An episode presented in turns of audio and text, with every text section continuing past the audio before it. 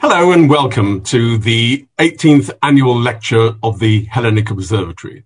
My name is Kevin Featherstone and I'm director of the Observatory here at the London School of Economics. Over the years, we've been fortunate to host many leading figures uh, from Greece.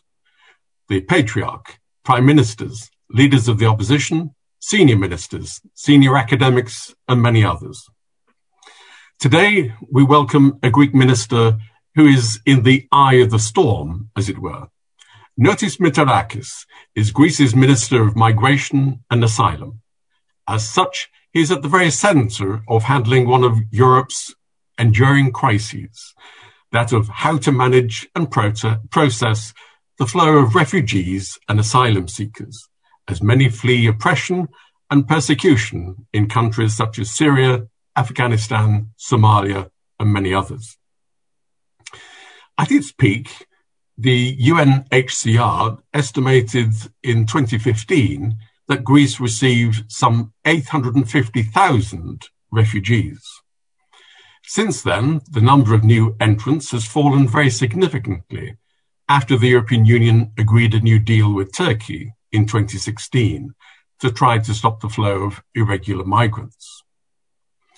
And a new deal at Turkey, a new deal with Turkey, uh, is at the top of the agenda for this week's European Council uh, meeting. Still today, thousands of desperate people languish in overcrowded camps as national authorities, the European Union, and the United Nations struggle with the numbers.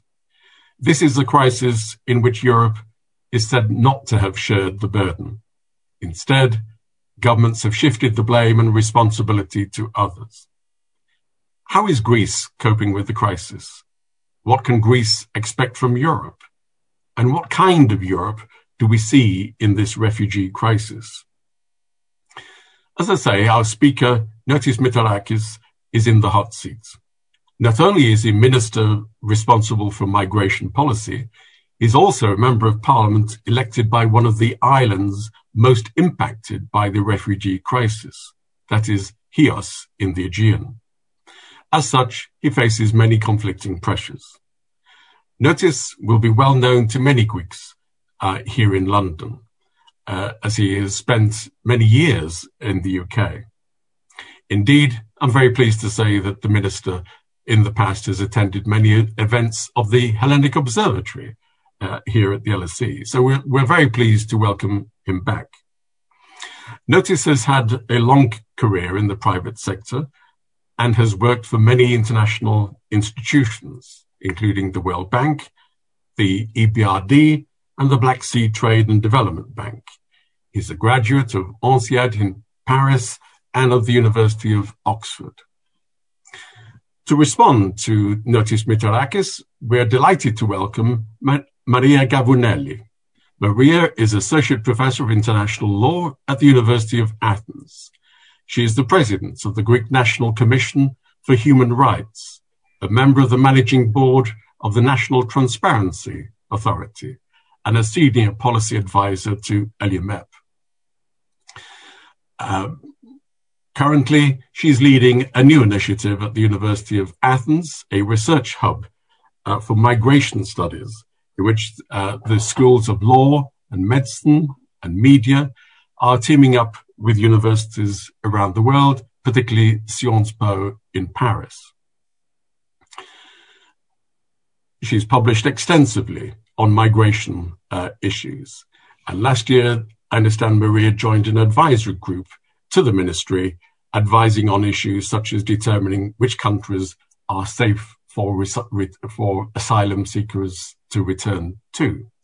We very much look forward to hearing her academic uh, perspective on these complex and difficult uh, issues. Before we begin the discussion, let me mention one or two uh, things. Firstly, that today's discussion is being recorded, and we hope to be able to make uh, it available as a podcast very soon. For those Twitter users in the audience, we suggest the hashtag for today's event is hashtag LSE Greece, and we'd love to read your comments at any stage. and we invite you, the audience, to ask your questions. You can put your questions to uh, Professor Gavouneli and the Minister uh, using the Q&A facility at the bottom of your Zoom screen. If you're following the live stream on Facebook, uh, please use the comment facility and the questions will be relayed to me. I will endeavor to pick up as many questions as we can, and we were delighted to uh, receive your questions at any stage. Please tell us uh, where you're watching from. That's always uh, interesting. And uh, your affiliation, uh, if you have one. So there's a lot of interest in today's discussion. Uh, it is a big issue, not only for Greece, but for Europe. And I can think of no better person to uh, address us, to start off this discussion, than the good friend of the Hellenic Observatory, the Minister, Notis Mitarakis. Thank you so much, Kevin, for the kind introduction. I'm delighted to be attending the annual lecture of the Hellenic Observatory of the LSE. I'm sorry we can't meet in person uh, due to the pandemic. Hopefully, from next year, we will be able to attend in person all the LSE events. And as you rightly said, I had the privilege when living in London to attend many of the events. And the Hellenic Observatory has paid, paid, played a key role in strengthening debate on issues that affect Greece and in the case today, an issue that affects both Greece and the European Union. Uh, migration is and will remain a challenge for Europe and the Western world. Millions of people migrate every year. Many more would do so if given the opportunity. Migration, as we see it, can be distinguished in legal migration and irregular migration. Legal migration involves people moving to another country for studying, for working, or for investing, or for other reasons prescribed in national legislations. Major universities around the world, like the LSE, play a key role in advancing global mobility and legal migration. And it is legal migration, for example, that led to the economic development of the City of London in the previous decades. Greece supports legal migration and it is a stated position in the developing negotiation for the new European Pact on Migration and Asylum that Europe needs to work more in providing legal pathways. Needless to say that the demographic situation in Europe does require measures to increase the population in a sustainable way. While migration does play an important role, we need at the same time to consider the extent, the limits, to which Europe can apply successful integration policies when it comes to legal migration. Now, looking at the current situation, it's clear that structural changes like the internet, the social media, especially the smartphone, has changed the dynamic of migration. People now have access all over the world. They can visualize life in the West compare the economic, social, democratic environment versus their home countries and look to Europe, look to other parts of the Western world as destinations for migration. And using all these means, they can communicate with relatives, they can link also to smuggling networks, they can plan the route, their travel, and this is clearly a structural change. And climate change is also a structural change that will further fuel migration in the years and decades to come, according to many studies. And on top, we anticipate the cyclical impact, the cyclical change of the post pandemic world as unemployment and lack of social welfare systems in a number of countries, countries of origin, are expected to increase global imbalances. And it is imperative that we increase the support we give to developing countries, aiming to reduce the cause roots of irregular migration and work with them in establishing and managing legal pathways. We cannot leave international migration to be managed by smuggling networks who make fortunes from people's misfortunes. The basis of the refugee legislation is the 1951 Geneva Convention.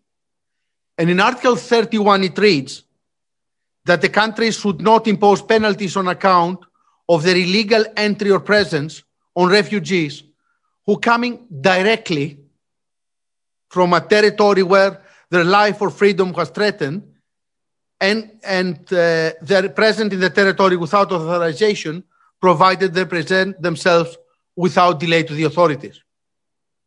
What we see in Europe today is most of the irregular arrivals are not direct, as Geneva Convention says in Article 31. They come through transit countries as migrants or refugees go through many countries before eventually reaching Europe. Together, together with the proven inability of member states to return home with safety and dignity those not entitled to international protection, has led European public opinion becoming more cautious with regard to migration in the recent years. In our case, Greece follows a strict but fair migration policy. We clearly provide asylum to those entitled to, but do not want to be the gateway to Europe for smuggling networks, nor can we allow smugglers to decide who will migrate to Europe. As you know, over the years, our country has faced considerable pressure with regard to migratory flows, peaking, as Kevin said, in 2015 where at least 850,000, some others say a million people, came through Greece to the European Union. And this pressure came in particular at five Greek islands Lesbos, Chios, Samos, Kos, and Leros, who endured most of the pressure, not only for Greece, but for the entire European continent. Obviously, we cannot allow those islands to become overcrowded buffer zones ever again, and the success of our policy will be measured against the easing of the pressure on the Aegean Islands and the protection of the rights of migrants and islanders alike. And I need to note, and I note that many times in my public speaking, that we don't talk enough about the impact of migration on local population, on the fundamental rights of the citizens of the Aegean Islands. Thanks to our strict but fair migration policy, we've seen results over the last two years. We observe a stabilization of low arrival rates. They're down 80% in 2020. They're further down 70% in 2021. From 72,000 arrivals in 2019 to 15,000 arrivals in 2020 to approximately 3,000 arrivals in 2021. Consequently, we don't have this overcrowding in the camps in the islands. At some point, we hosted over 40,000 people in five islands. Now the number is down to 7,000 people. Most of the camps now in Greece are below their capacity. And overall, we have a 75% capacity utilization. From 95,000 people living in camps in Greece, now we are below 50,000. From 140,000 pending asylum applications, we now are approximately 54,000. And out of 121 accommodation centers we operated last year, only 37 are operating now. And we're constructing six new multi-purpose camps in the entry points of Greece, meeting the strict EASO standards to provide the appropriate living conditions and at the same time a safe environment for asylum seekers, staff, and the local communities. We were able to accelerate an asylum service and reduce the backlog. Our objective is to have no backlog by the end of 2021. But clearly, migration is not a national challenge. It is a common European one. And we're now talking in Europe after the September 2020 proposals of the European Commission. The co-legislators, the Council of the European Union and the European Parliament are debating seven key regulations, which are jointly called the new Pact on Migration and Asylum and it needs to recognize that no member state should bear this disproportionate responsibility and that all member states should contribute to solidarity on a mandatory and consistent basis. And as the proposal stands today, it is the view of Greece, but also of all the Mediterranean countries, the Med 5, We're working together very closely with Italy, Spain, Malta, Cyprus to have a common position.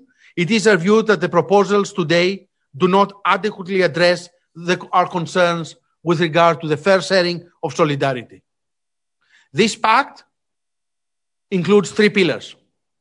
The first, a more efficient and faster asylum procedures from entry to return or integration, according to the individual case, a pillar on solidarity, and a pillar on the external dimension when we need to establish mutually beneficial relations with countries of origin and transit, as also Mario Draghi mentioned a few hours ago when he was in Germany.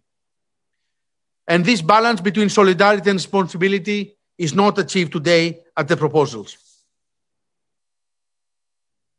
Greece and other frontline member states cannot be expected to single handedly undertake the protection of our common borders, the processing of applications for international protection, the reception of asylum applicants, the integration of those recognized, and the returns of those finally rejected.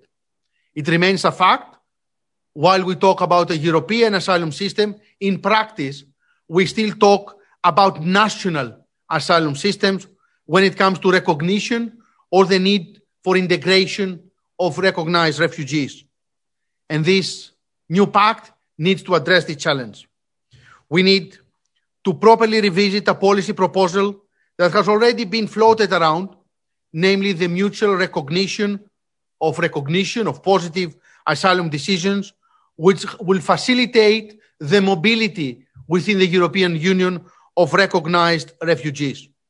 As we apply the free movement of recognized beneficiaries within our own countries, there should be no restrictions for the recognized refugees within the European Union.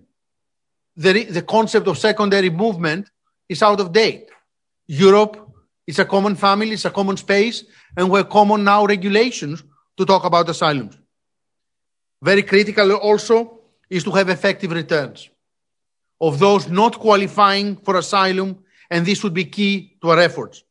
And overall, Europe has not been successful over the years in achieving the returns of those not entitled to protection. Now, when it comes to the way forward, I think the dialogue should be structured around three pillars. First, a strategic partnership with non EU countries. This means working with the countries of origin and the countries of transit, establishing mutual beneficial relationship to prevent the root causes of migration and work together with these countries for returns of those not entitled to protection. A second very important pillar is bringing down the business model of human smugglers. As I said before, we cannot leave it to smugglers to select who comes and who does not come to Europe. And the third pillar is enhancing the legal pathways of migration. It is important that Europe protects its common European borders in line with international law and European legislation, and we do so. And we need to recognize the critical role of Frontex, the European Border and Coast Guard Agency. It is critical that they continue to perform, perform the duties in line with European regulation to prevent unlawful entries into the European Union. But also, Greece proposes the engagement of Frontex outside the territorial waters of the European Union saving lives at sea, and protecting unlawful departures from countries on transit. And I think Europe needs to work with these countries in establishing this kind of relationship. I think on the European side, we need to use all our leverage and further discuss with our partner countries on positive or negative measures in several policy areas, including but not limited to trade, development, economic aid, depending on the level of cooperation with the European Union on migration. And that has been a key theme with the current Portuguese presidency. And finally, we need to give more opportunities for legal labor migration to potential migrants in line with the skills we need in a labor market with rules, with, with fair policies to make sure that Europe does continuously benefit from new, new, more people coming into Europe. Migration remains a very complicated issue, a very divisive issue along the political aisle. And I think it's going to, it's going to be an issue that we'll, we'll keep on discussing for a long time, given especially the current progress made in the new pact. Thank you, Kevin. Thank you, Notis, very much indeed. Uh, that's a very useful uh, way of starting the discussion. Let me pass to uh, Maria uh, for her um, comments and reply. Thank you so much, Kevin, and thanks so much uh, to the Hellenic Observatory for, for your invitation uh, to join the discussion and ask questions to the minister, really, because this is what this is my function here today. Uh, Minister, I was very pleased to hear that uh, you were talking about your uh, expectations uh, about uh, the pact on migration and asylum, because as you very correctly posed, Uh, uh, commented, uh, asylum, the whole process of migratory flows in towards Europe is actually a European problem and not a Greek problem. And actually, it should not be a problem. It is part of uh, the, cycl- the, cyclical nature of uh, the human experience. It's part of the human condition. Uh, and as such, we need to make sure that it is not a tragedy, it is not a catastrophe, it's part of life. And if uh, a person migrates, it can migrate back. It is not an one off kind of suggestion. And once we realize these fundamental issues, then we can start moving towards regulating reality in a way that is not so strictly uh, blocked, if you like, by uh, ideologies. Having said that, however, it is very, very clear that we're not there as yet. I heard uh, you commenting on the fact that you are looking towards mutual recognition uh, during the negotiations of the pact uh, in, in an effort to set aside uh, secondary movements. Uh, where are you? Are you sure that everybody else is also on, on the same page? Because I do have concerns about that. Um, you suggested a strategic uh, partnership with third parties. I hope you're not talking about outsourcing, because that is clearly against the Geneva Convention in terms uh, and, and, in the international law that I know and teach. Um, uh, we're talking of, you, you were talking correctly about uh, human smugglers, but that really requires uh, legal pathways to migration. And in the European Union, as we speak, um, we literally do not have legal pathways to migration. It is a disgrace. I am very, very unafraid to use uh, strong words in that respect. The idea of having a blue card that does not function is really a disgrace for Europe. Uh, you referred to this type of legal migration with rules. Minister, there are no rules on legal migration in Europe and there are no rules on legal migration in Greece either. May I remind you the Chowdury case, Manolada, where we have migrants picking up strawberries and being shot at because they want they demand their wages. So we have a long way to go.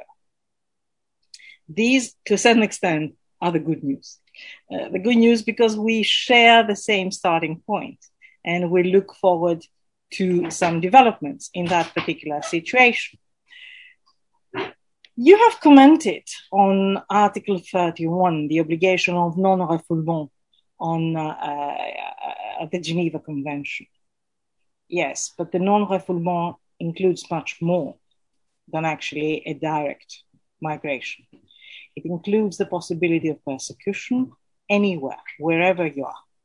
So, this is a much more important obligation upon uh, the country that finds itself in a position to admit uh, applicants, asylum seekers.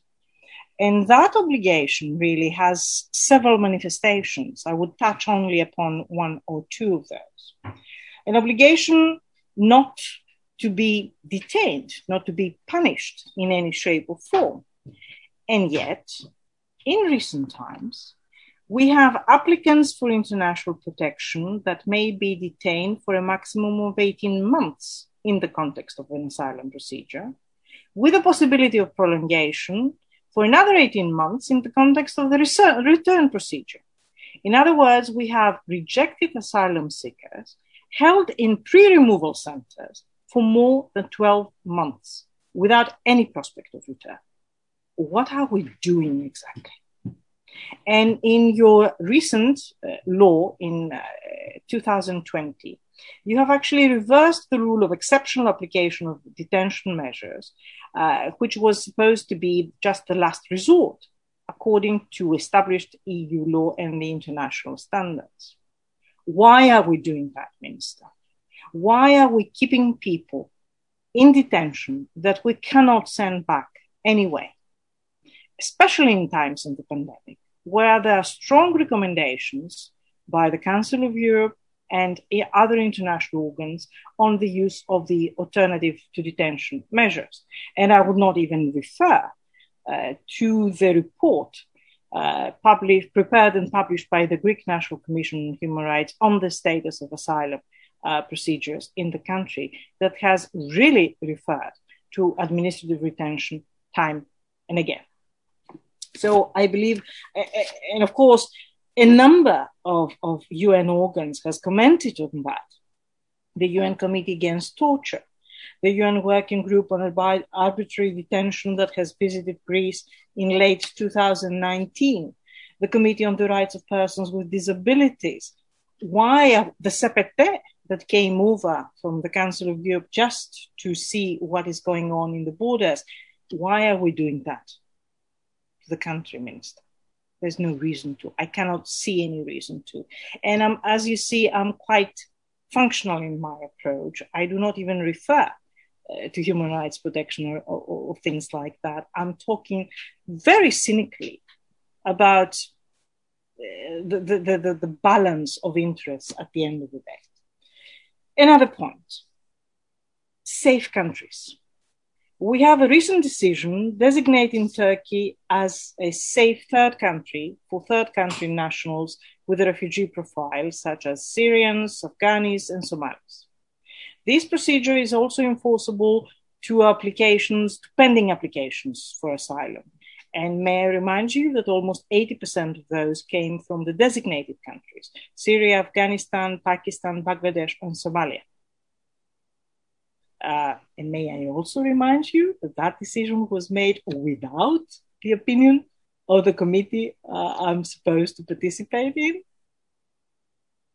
We know, Minister, that you cannot return these people to Turkey. We all know that. So, what is it that we're doing right now? We're playing politics with the lives of people? Are we dehumanizing migration in the same way that we have protested when others tried to do so in March last year? Why are we taking the blame for decision that at the end of the day is not up to us? The number of trapped people in the Aegean Islands will inevitably rise as they wait for deportation. The maximum detention time will lapse and these people would have to be released. So there are going to be around the country people without papers. We are creating a system with inputs but no outputs. Is that sustainable? Is that something that we would be happy to deal with? And let me add a footnote to that uh, it was announced that minors were not supposed to be included in the returnees. And yet I have it on very good authority as of last night that there is no age assessment currently conducted in the islands. What's going on here? The obvious kids, 10 years old, 11 years old, 12 years old, it's fine. What is going to happen with the 15 year olds? And you know that some of those 15 year olds are much more mature than you and I combined because they have gone through so much in their life. What are we doing out there? Two final points. In spite of public statements there is a steady flow of information regarding pushbacks and forceful removements. Why is that? The Greek National Commission for Human Rights has conducted uh, a meeting, has invited all uh, interested parties to come and talk to us in confidence. And they all came from the Coast Guard to the NGOs and everybody. And there seems to be some kind of a methodology developing out there. What are we doing about that? The Greek National Commission is about to launch an initiative uh, recording verifiable incidents and, and letting the appropriate authorities, including FRA, know about these incidents. We're not included, we're not involved in the handling of that, but we just record the incidents. We're going to be recording the incidents. But surely there must be some kind of reaction apart from a blank refusal or saying that we have no policy along those lines, isn't it? Final point, and I stop there integration. I have a feeling that integration was put on hold before it even started. The pandemic helped in that respect. Um, we have seen your colleagues in other countries sending letters to you protesting uh, about secondary movements, uh, suggesting that somehow there is a, a, systemic lack of integration that is being used as a tool to push people away from Greece. What are we doing in terms of integration? We have worked with the UNHCR in setting up certain principles of integration, which we're going to uh, publicize uh, next week, hopefully. Um, but we understand that we're still thinking about these issues. Can you help us with that? Thank you so much. Thank you, Maria, very much indeed. Um, there's a number of um, uh, really very important points uh, put to the minister. So, could I ask uh, the minister to respond to those points before we uh, move on? I'm sure others will wish to pick up and elaborate further, perhaps. But um, there are a number of points which I've noted from Maria, so this is the opportunity to respond to them, please. Thank you, Professor Gavouneli, for your uh, intervention. You have raised so many questions. I could probably start all over again and uh, redo the lecture by trying to respond to, to some of the points raised. I will, try to, I will try to respond to all. If I miss one, uh, it will not be on back. purpose. Please come back. Yeah, exactly. Now, let's start from the very beginning. Is migration a problem? As such, it's not a problem. Legal migration is, is never been a problem. And most of us have been migrants in our lifetime. I've migrated to a number of European countries. My wife, the same. My parents, the same. Migration is very normal. And I have relatives in many parts of the world.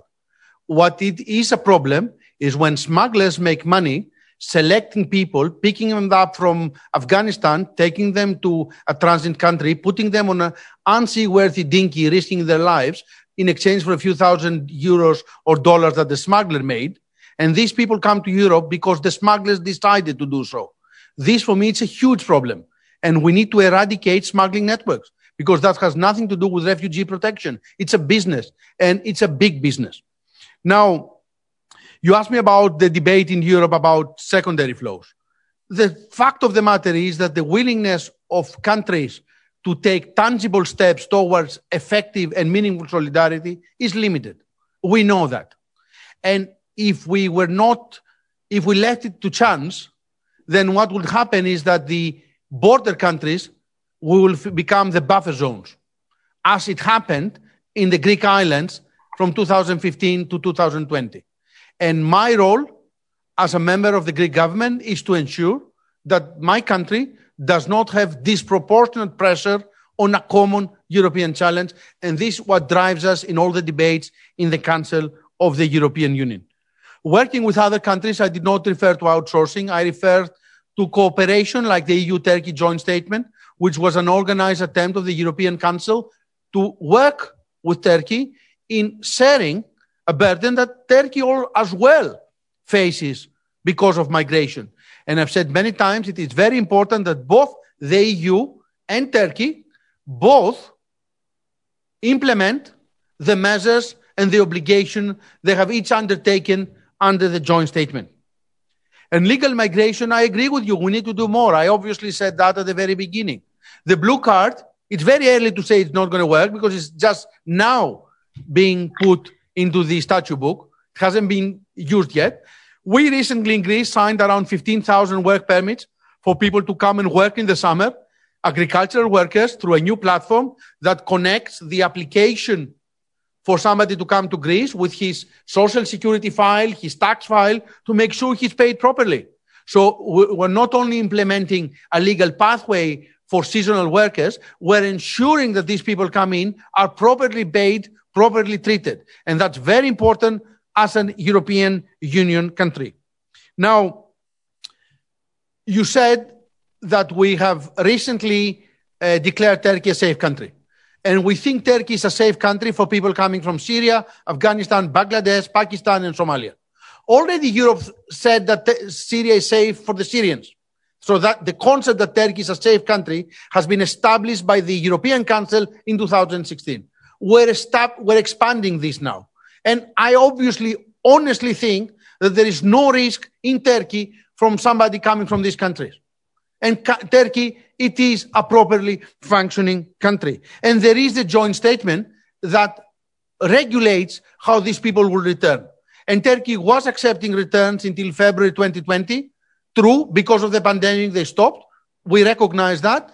As you know, the official position of the European Commission is that the statement is fully alive.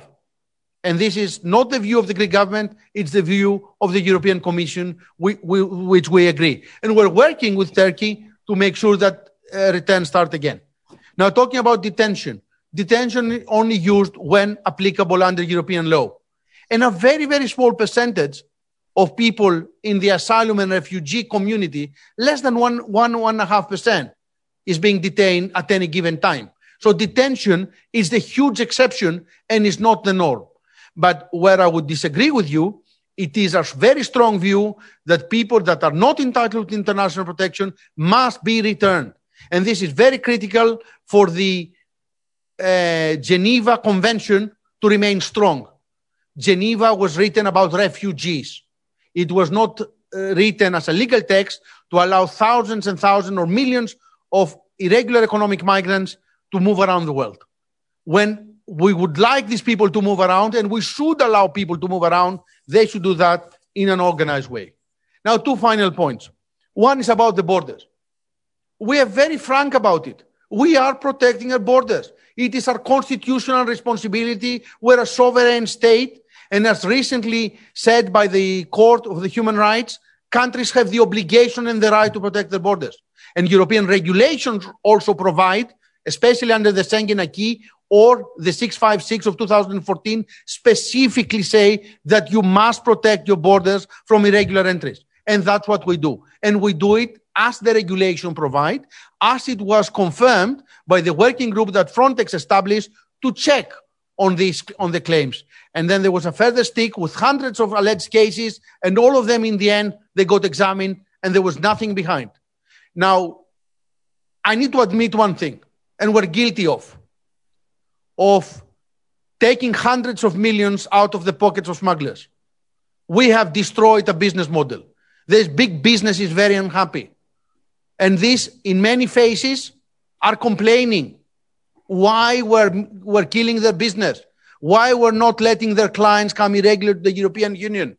And they say so through different facades. And that's, I'm very clear about it. There's a lot of facades for this big multi-hundred million business, which is called people smuggling. And we need to all work together to eradicate the phenomenon of smugglers making money out of poor people. My final point, the point of secondary movements and integration. Indeed, we got a letter from some EU ministers. First of all, complaining why we give travel documents to recognize refugees. As you know, this is a direct responsibility arising from the Geneva Convention, and it is European acquis. We're obliged to provide residence permit and travel documents to all recognized refugees. It will be a breach of our obligation if, if we didn't. Now, what drives secondary flows? It's a big question.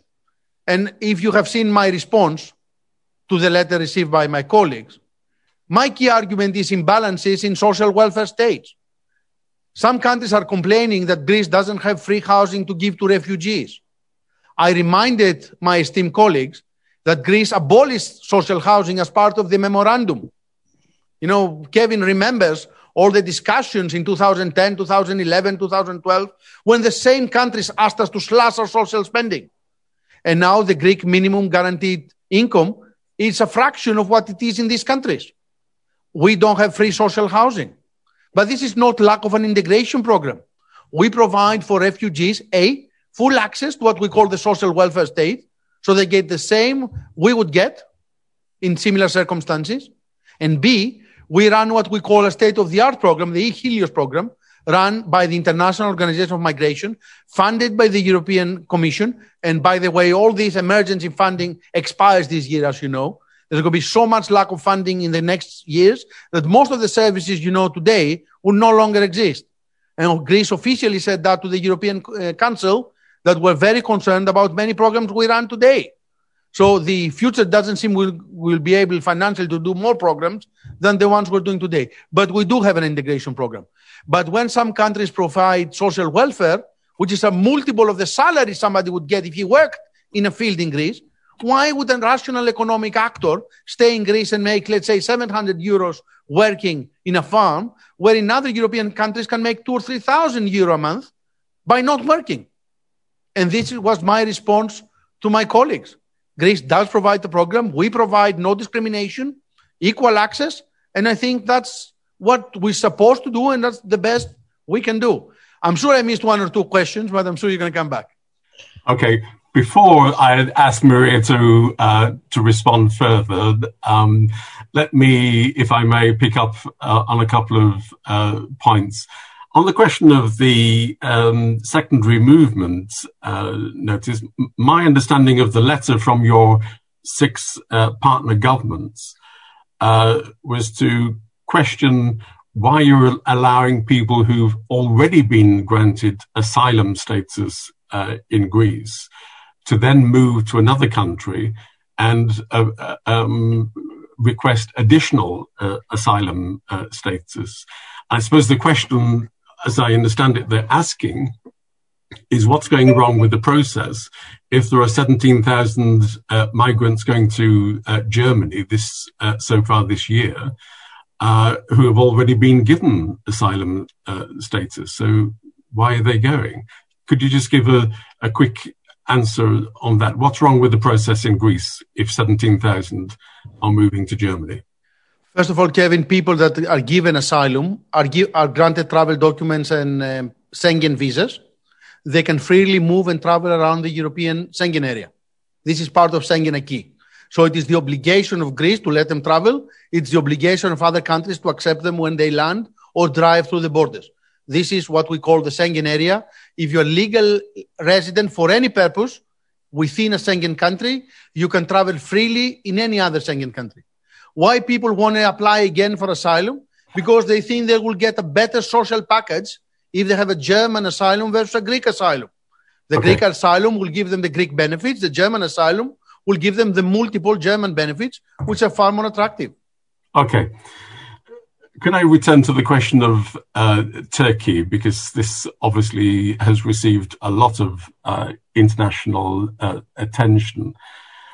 Um, there's a reference to the EU directive, which I understand is the procedures uh, directive uh, in English.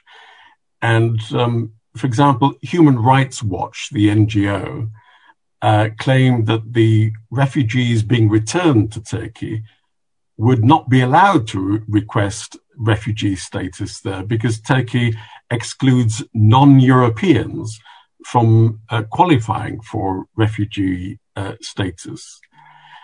The second point, the EU directive says that Greece should, could return refugees to Turkey if it believed there was sufficient protection in Turkey. But the UNHCR says this condition of sufficient protection is not good enough. It doesn't satisfy EU, uh, sorry, UN uh, principles. And Turkey has closed its borders to thousands of Syrian refugees who were fleeing from the bombing in the northern city of Aleppo. And this, on the part of Turkey, is a contradiction of what the European Union uh, directive uh, provides for. So, um, how acceptable is it to say that Turkey is, quote, a functioning uh, country? Uh, Turkey is, quote, a safe country for refugees if they're being returned and they can't claim refugee status in Turkey. Turkey has been recognized as a safe country by the EU collectively in 2016. And this is the basis of the European view on Turkey. And Turkey is party to a number of international treaties which protect human rights, including the Geneva Convention. And they have a number of bilateral agreements that have supported the Turkish position on refugees. And Turkey is hosting today 4 million people, and they're doing so in an effective way. So when the UNHCR, sorry, our, when, when, the UNHCR then says that uh, the condition of sufficient protection is not good enough, are you saying the EU should simply diverge from what the UNHCR suggests? UNHCR has complained also sometimes about uh, reception facilities in Greece. But we haven't sent everybody away from Greece, and actually, we're doing pretty well nowadays. We have gone through difficult times. Different international organizations have different views sometimes when it comes to migration. And by the way, they have different starting points. UNHCR, their objective is the protection of refugees alone. Governments have to balance what Geneva Convention says, which is the distinguishment um, between those entitled to international protection and those that are not entitled to international protection. We cannot put everyone on the same bucket. And if somebody is a refugee from these five countries, he's not coming directly to the EU according to Article 31 of the Geneva Convention, but also the European directives provide the concept allowing the national legislator to select those countries and under specific conditions. And that's why we have, do not have a blank safe country for Turkey. We have a specific list where our analysis, our research, our legal analysis of all the fundamental conditions in Turkey for these specific nationalities makes us believe that these people are safe there. And we haven't seen any evidence to the contrary that people from these five countries have been subject to torture or any other inhumane treatment in a structured and organized way in Turkey. On the contrary, we have zero evidence of anything of that ever happening with regard okay. to the specific nationalities. This okay. is what we call the evidence based approach. Okay. Many people watching uh, either now or uh, listening to the podcast uh, later uh, will um, be located in many different countries. They will have read the international uh, media and the point I'm coming to is the issue which has appeared in the international press quite often about pushbacks, and Maria mentioned this as well. Organizations like the New York Times, the Guardian newspaper in the UK, the BBC, many NGOs have said that Greek authorities, uh, sometimes in collaboration with local vigilantes, are engaging in illegal pushbacks. First of all, then, could you, uh, Minister, perhaps explain to the international audience what you believe is a legal pushback and what is an illegal pushback? And would you, for example, say to your voters in Chios or any of the Aegean islands, not uh, that the government does not approve of um, refugees who have been filmed having arrived on Greek territory having stayed on Greek territory for uh, one or two days, suddenly being pushed back by local vigilantes. There's a bundle of questions there, Minister. I'm asking, I'm inviting you to speak to the international audience and uh, explain uh, what is legal about a pushback and whether you would condemn um, local people on the Aegean Islands engaged in the forcible return of refugees uh, from uh, Greek territory. Kevin, two things. First of all, you will have me repeat what I said to Maria, because clearly within a few minutes there's nothing more to add, or when I already responded to the topic. What I will react very strongly, though, it's and I haven't heard that for this the concept of local vigilantes. You you took me by surprise. Uh, there's absolutely no local vigilantes involved in uh, in migration. Actually, it is true that the people in the islands have gone under a lot of pressure. There have been demonstrations against the new camps because the islands think they have a disproportional uh, burden in their shoulders because of migration.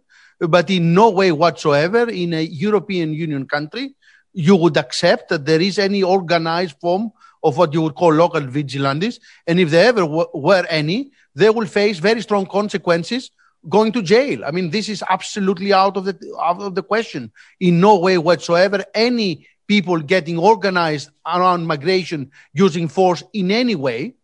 The, the Greek legislation is extremely tough. And also there is the anti-racist law that will come on top of the normal criminal charges for such people and create a very, very strong case for the government.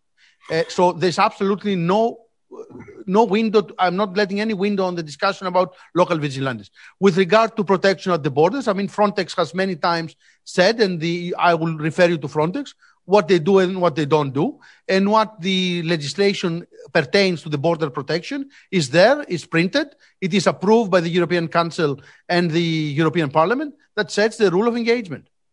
But the European Parliament just a couple of months ago, I think, uh, Minister, refused to sign off on the report of Frontex uh, because of allegations of officials from Frontex itself mm-hmm. being in cahoots with locals, uh, violating the rights of migrants under international law.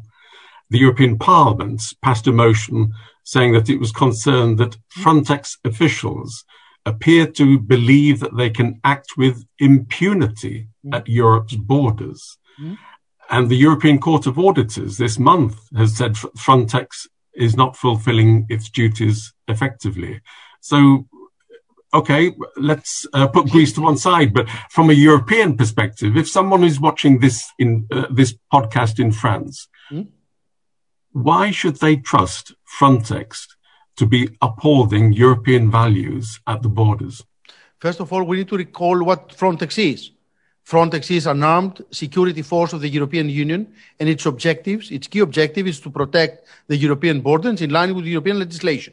It is important because sometimes Frontex has been dragged into also the political debates about migration, which are very strong. I mean, no one disagrees that people from the left may have a completely different view from people like me when it comes to migration. That's very clear. I said at the conclusion of my intervention that it's a very strongly uh, political heated debate when it comes to migration. What I can tell you is what we've seen up to now. There was an independent monitoring uh, committee established by the member states of Frontex with the participation of the Commission, and they published a report that all the incident investigated, there was no breach of European fundamental rights. This is an official report that came up not from the Frontex people, by the monitoring member states and the Commission that were asked to investigate. Now there is another committee sent up by the European Parliament, which is the Frontex Scrutiny Committee, and we need to wait and hear what they would say. It's the outcome. But I come back to what I said at the beginning, and I'm not hiding behind my finger it is clear that irregular migration, Schengen acquis, European legislation, Europe has borders. If there are countries that they think we should not have borders, then they should abolish passport and visa control in their airports, and millions of people should be allowed to travel freely. If some countries believe that is what should happen, they're, they're, they're welcome to do so. It is okay. our view as Greece that we will implement a strict but fair migration policy, provide refugee to those entitled to it, but not to those not entitled to it. And we would like to return those not entitled to it in accordance with European law in a, in a fair and dignified way. Okay, let me um, bring Maria in just two minutes, if I may, Maria, and then I want to move on because I can see that there are many questions from the audience. So, Maria, Indeed. over to you. Indeed. But, Minister, uh, putting together the protection of the border with pushbacks, I think it's not a good policy. Uh, one thing that we're proud of in this country is the fact that we're always, always on the side of international law and we always take care of our international obligations. And the reason we are actually swearing by the, uh, the, the, the Geneva Convention is simply because we, beyond the protection of the borders, we do take care of our international obligations. We do not push back people, Minister. We protect our borders within the parameters of international law and the European law. And this is what the European Union should be also doing. And you know better than I that uh, there's a difference between the practice and what the law says. Nobody suggests that, law, that Greece has a published policy of pushbacks. No, nobody said that. Nobody suggested that uh, people are not returned, but returned, Minister, mm-hmm. not pushed back. There's a, there's a difference here. And my final comment, uh, Kevin, and I would I would stop there and and uh, turn to uh, the people uh, viewing and auditing this you ha- seem to have based your whole understanding of the future, the whole policy making um, scheme on returns, returns that are not happening for the time being. You are entirely right in requesting more returns, but they do not happen as we speak. Turkey is not taking people mm-hmm. back we you, you suggested that we work with Turkey to do so. Well, okay, but in the meantime, and Minister, you gave numbers in the beginning, uh, and indeed the flow has stopped during the uh, pandemic and has been significantly reduced so far. But next winter, it might rise again. Ne- next year, it might rise again. What is going to happen to these centers that you are now creating? Are we going to have closed control centers? How are we going to occur that there would be no more Morias? We don't really want to see that ever again, Minister. And uh, what I'm asking for actually is realism, a plea for realism. And I understand, I know uh, that you are a realist and you would appreciate that kind of approach. Thank you. Thank you. Minister, do you want to just very briefly respond or shall we move on to the audience questions?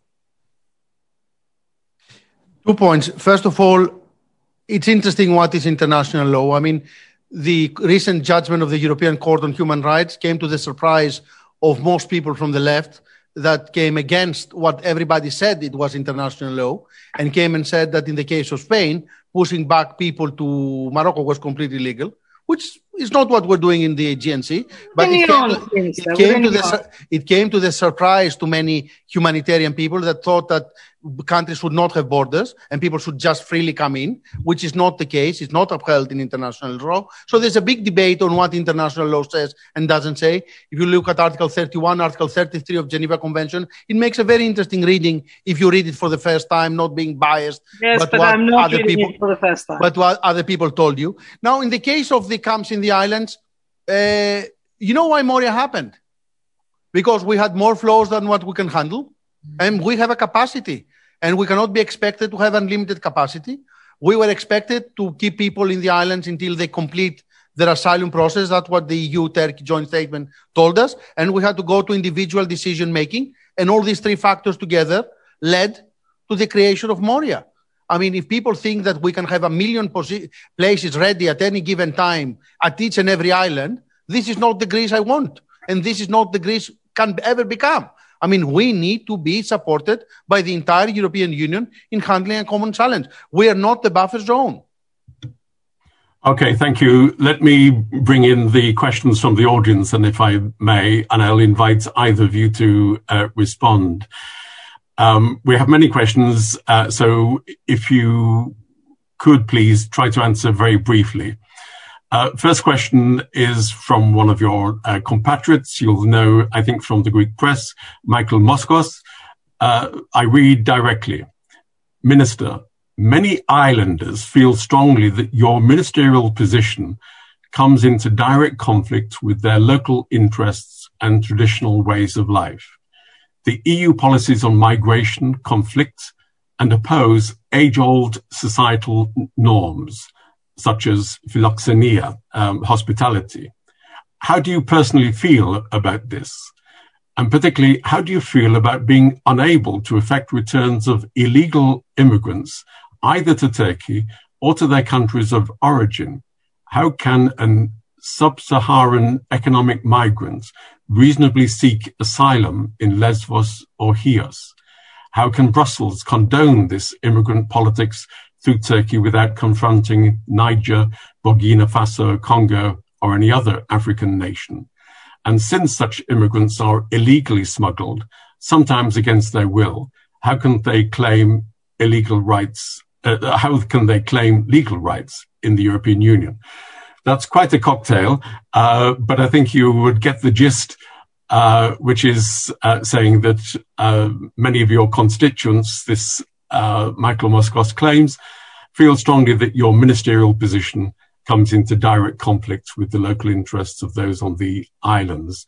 I suspect you've been asked this question before. Would you like to give a, a, a brief answer, please? Michael said the opposite of what Maria said.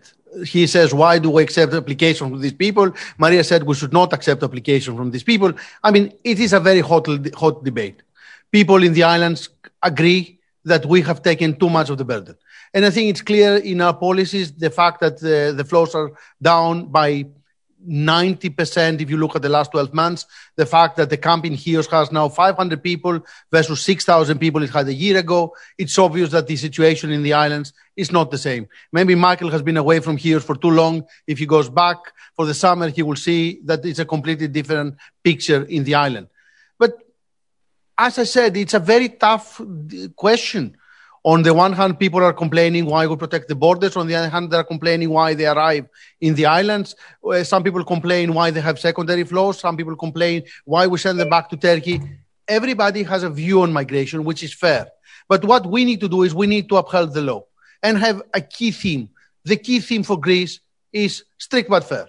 This is what we think we should do. We should implement the Geneva Convention and afford uh, philoxenia, afford refugee to those entitled to it, but eradicate smuggling networks and not, and not uh, facilitate applications from people that they shouldn't be applying to Greece in line with European law. And that's what we're doing. And I think after we've been in this ministry for 18 months, it's a completely different picture versus what it was in January 2020 when flows are, were very high, uh, the islands were overcrowded, the, the, the uh, backlog in asylum application was overwhelming, and the whole situation was in a very difficult uh, balance with 120 camps versus 37 today. So I think we've made a big difference and okay. kept the balance.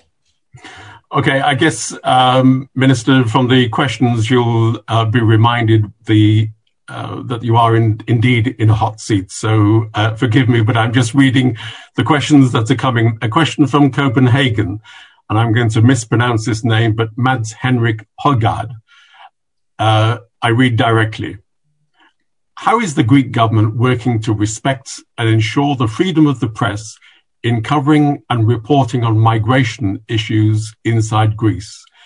As, for example, the coverage of prosecution of asylum seekers and in the free access to the refugee and migration structure on the Aegean Islands? First of all, we very regularly have press days at all the camps you need to respect that the camps is the home for people.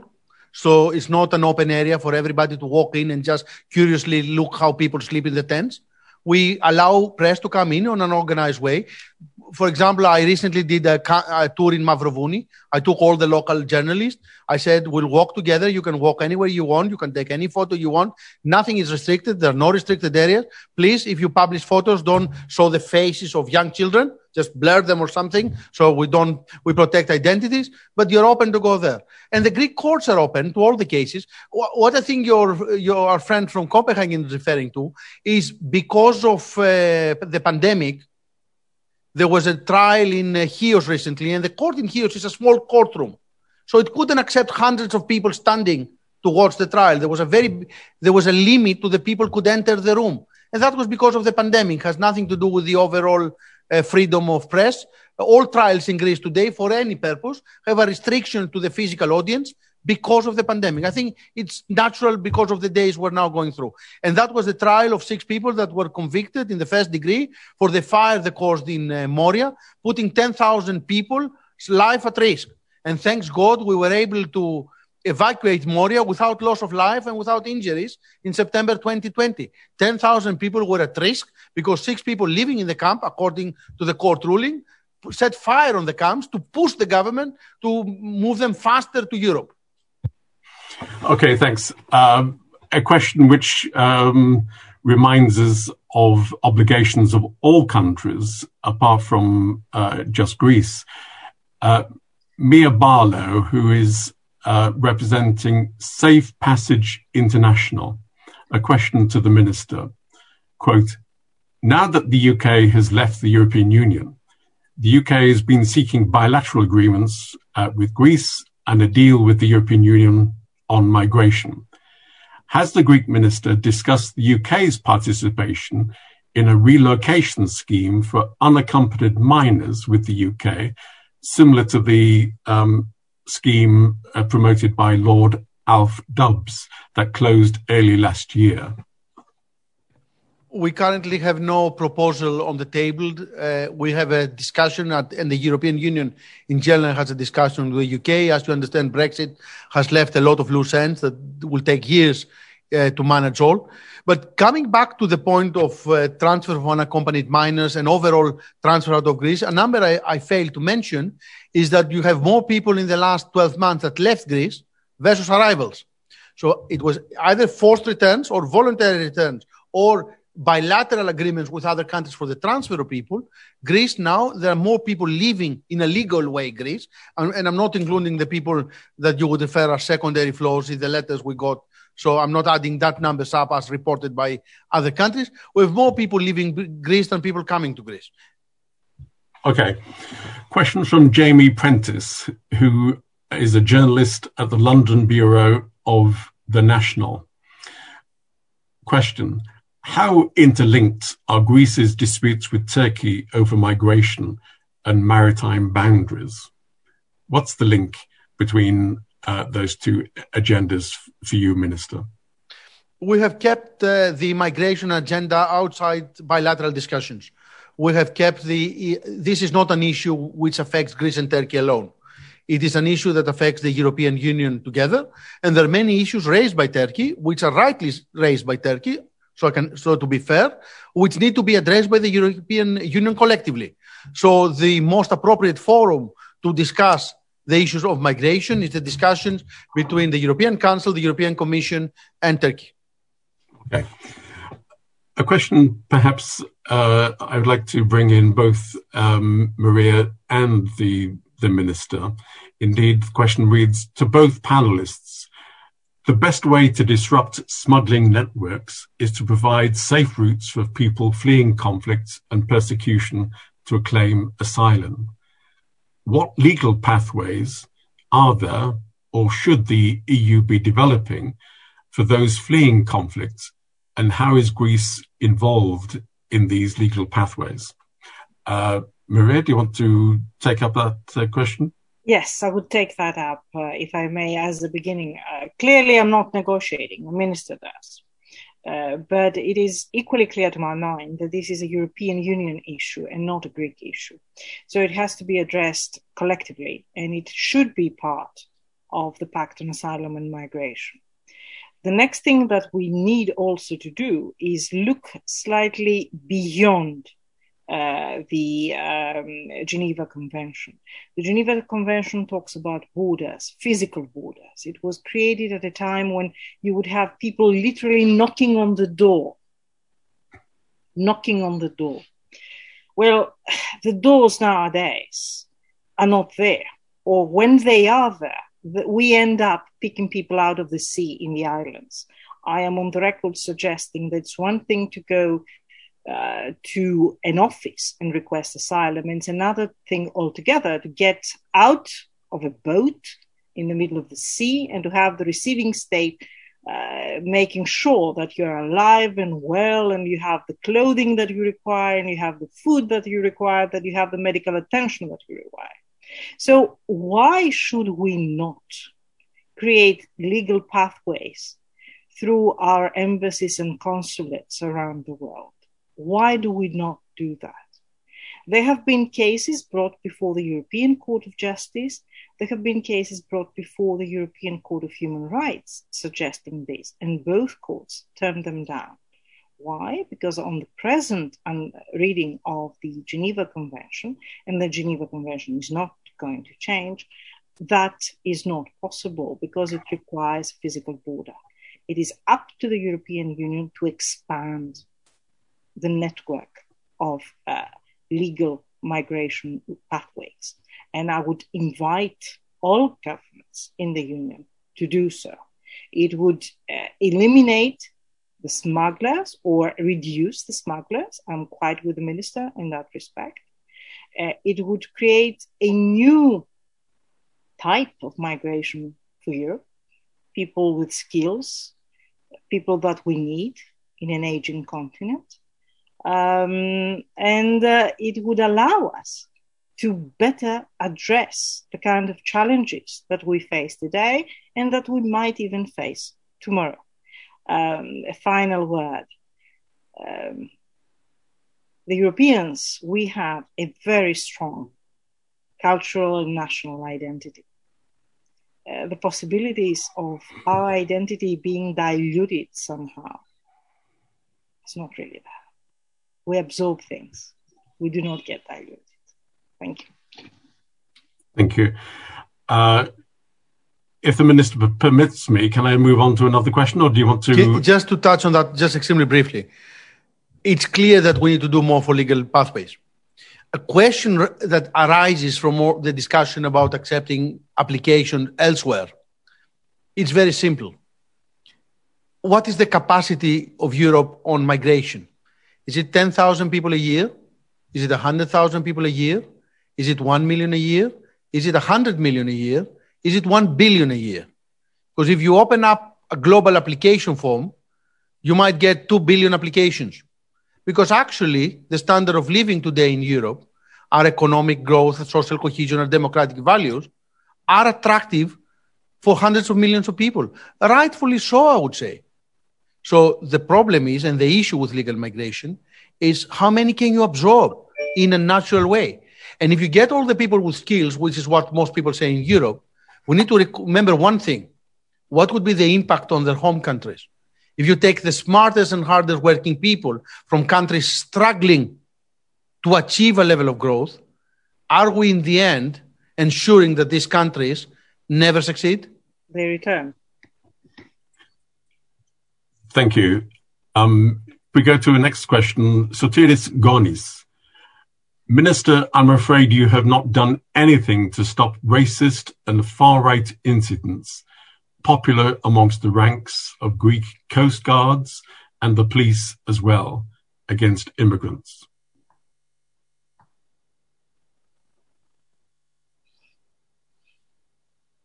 Minister.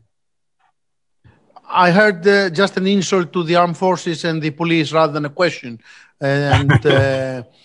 well, the question is that um, Sotiris Gonis is saying that you haven't done anything to stop racist and far right incidents, which he says are popular amongst the ranks of the Greek Coast Guard and the police uh, against immigrants.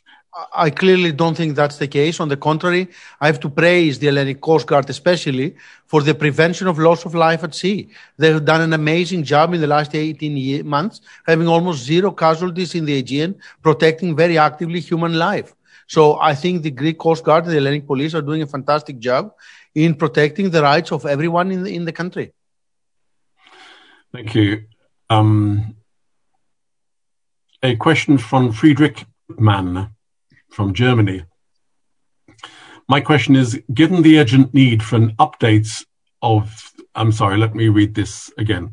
Studying the subject of refugees in Turkey myself, I agree with the minister that although Syrians in Turkey do not receive official refugee status, in practice, their temporary protection status does give them very similar rights as they would receive, for example, in Germany. My question is, given the, given the urgent need for an update of the statement and the many frictions between Greece and Turkey at the moment, how can Greece and Turkey reach agreement on a new proposal for a statement uh, to be presented to the European Union?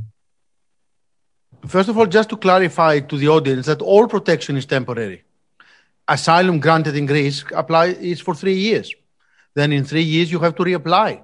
And if circumstances have changed, either your personal circumstances or your country of origin, your asylum is revoked and the subsidiary protection we give to many cases for one year only. And every year you have to prove again that the, the fact of the matter is that you're still entitled to. So all protection is temporary until at some point you reach what we would call the qualification to be granted a permanent right to stay. But this is, it's a separate case. So the protection in Turkey is temporary. The protection in Greece in that sense is temporary. Now, when it goes to the EU-Turkey joint statement, I think the priority is to make sure what we have agreed works. So I think both the EU makes, needs to make right to the obligation it has undertaken. The same does Turkey need to do. When that happens, I think it will be much easier for everyone to sit down on the drawing board and amend those points on the joint statement that could be improved. And everyone would have suggestions to offer on the table.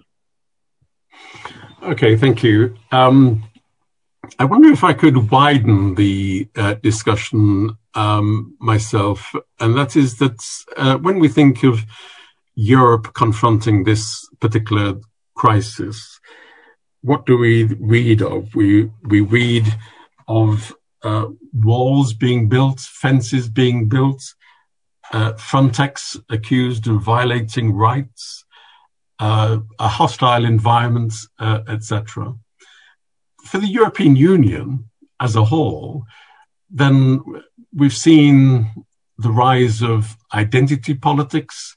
Some say the rise of the far right, the rise of populist movements. Uh, people criticize the response in Hungary, uh, Viktor Orban uh, in particular, but not only in Hungary. Uh, we've seen Matteo Salvini in Italy uh, complaining about um, migration uh, as well and becoming very popular for doing so. Marine Le Pen in France, uh, similarly. So, stepping back from the specifics of the migration uh, issue,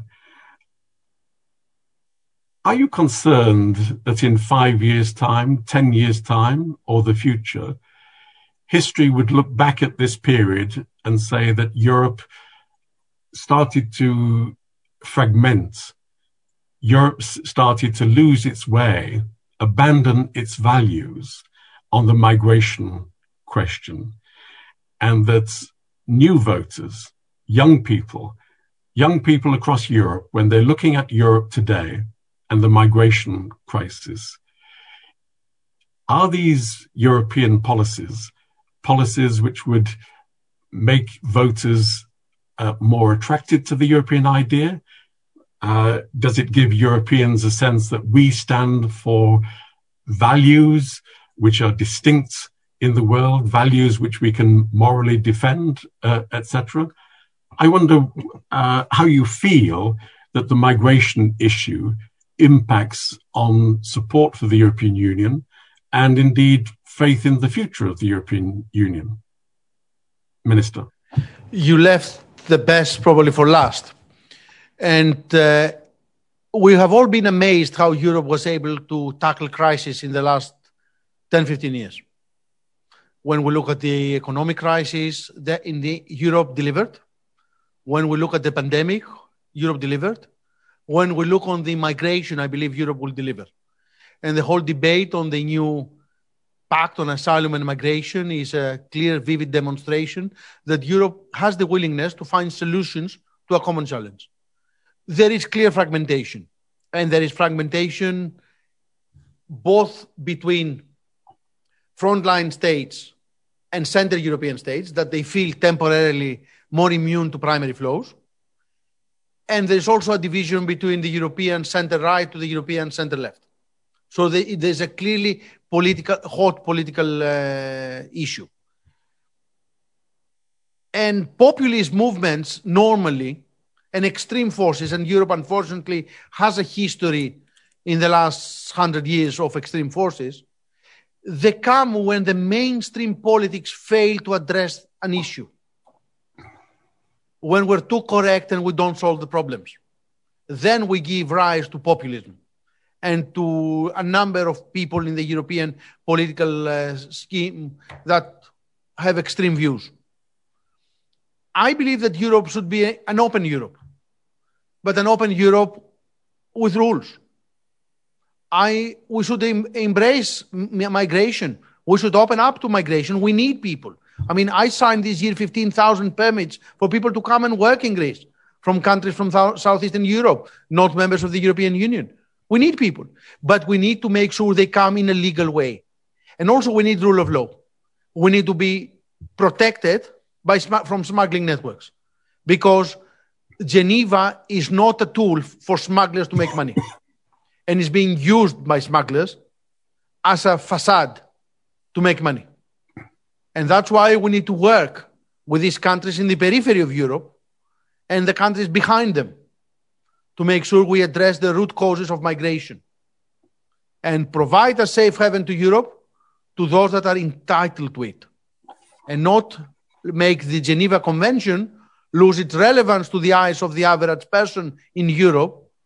Because when you ask the, the average person in Europe, they don't believe that the majority of people coming irregularly in Europe are, are refugees. Actually, they're not. The official statistics provide that the majority of arrivals are not refugees. And that creates a credibility challenge to these European values that need to remain in the core of our political thinking. So, what Greece is doing by implementing our strategy is enhancing and protecting the core of the values of the European acquis and the Geneva Convention. Thank you. Maria, do you want to respond on this point as well? Thank you. Yes. Populism in Europe has been and gone many times. And I think the fact that it has gone is also significant. May I remind you that uh, some years ago we had Golden Dawn in uh, Golden Dawn in Parliament. They're in jail nowadays. That's the triumph of the rule of law, isn't it? May I invite you to have a look at the recent results of the French elections? Hmm? There is an answer there as well. I would suggest, and actually, I feel that perhaps the pandemic has helped in this uh, respect because it has helped us all cool down a little bit. And it might actually facilitate the discussions about uh, uh, the pact on asylum and migration because it has cleared our thinking. It has, uh, it has brought the wider perspective into view. There's no question that uh, the European states would act together. To a certain extent, the European Union is blamed for not being a state, uh, although they several people insist that it should not become a state, and it is not a state nowadays. It's it, it's a victim of its success, isn't it? It is indeed. We expect things to happen in the European Union, and we forget that things happen if the, in the European Union if we so decide. There is nobody else who decides but us. The governments decides, the MEPs decide. Who are these people? We voted for them. They decide on our behalf. If we manage to put that into perspective, both in terms of political governance in Europe, but also in terms of migration governance, then I think that we would be better equipped to come up with a better result at the end of the day without uh, putting the burden to people who are defenseless and in need of protection. Thank you very much indeed. Um, I'm tempted, um, Notis if I may just ask one very quick last uh, question.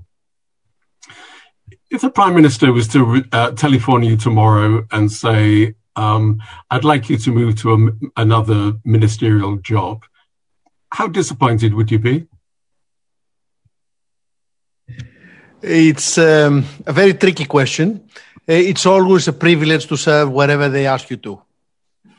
Um, on the basis of that answer, I'm sure you, your career has uh, very, very bright uh, prospects in, indeed.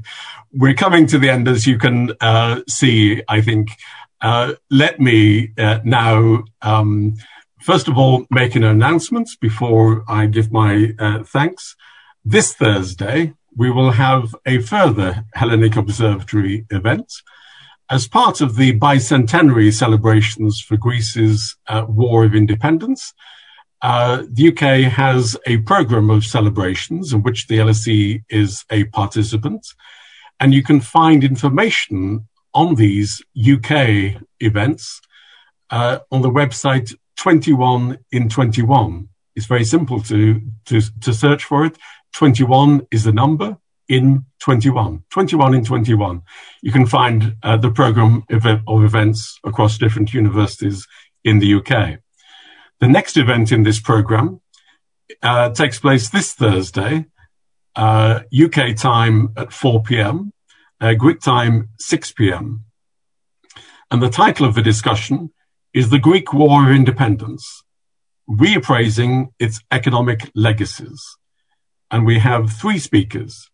Maria Cristina Chatziioannou, Director of the Institute for Historical Research of the National Hellenic Research Foundation, excuse me, Andreas Kakridis, Assistant Professor of Economic History at the Ionian University, and then Stathis Kalyvas, Gladstone Professor of Government at All Souls College, University of Oxford. And chairing that discussion will be my colleague from the LSE, Joan Rosés, professor of economic history here at the school. So that's this Thursday, UK time, 4 p.m. And you can register for that on the LSE's Hellenic Observatory uh, web pages. But let's close uh, this session by me giving very warm uh, thanks to our two speakers, to uh, Notis Mitarakis, the Minister for Migration and Asylum uh, in Greece, a long-term friend of the observatory, uh, very much in the hot seats, but we thank the minister for answering so many uh, difficult questions.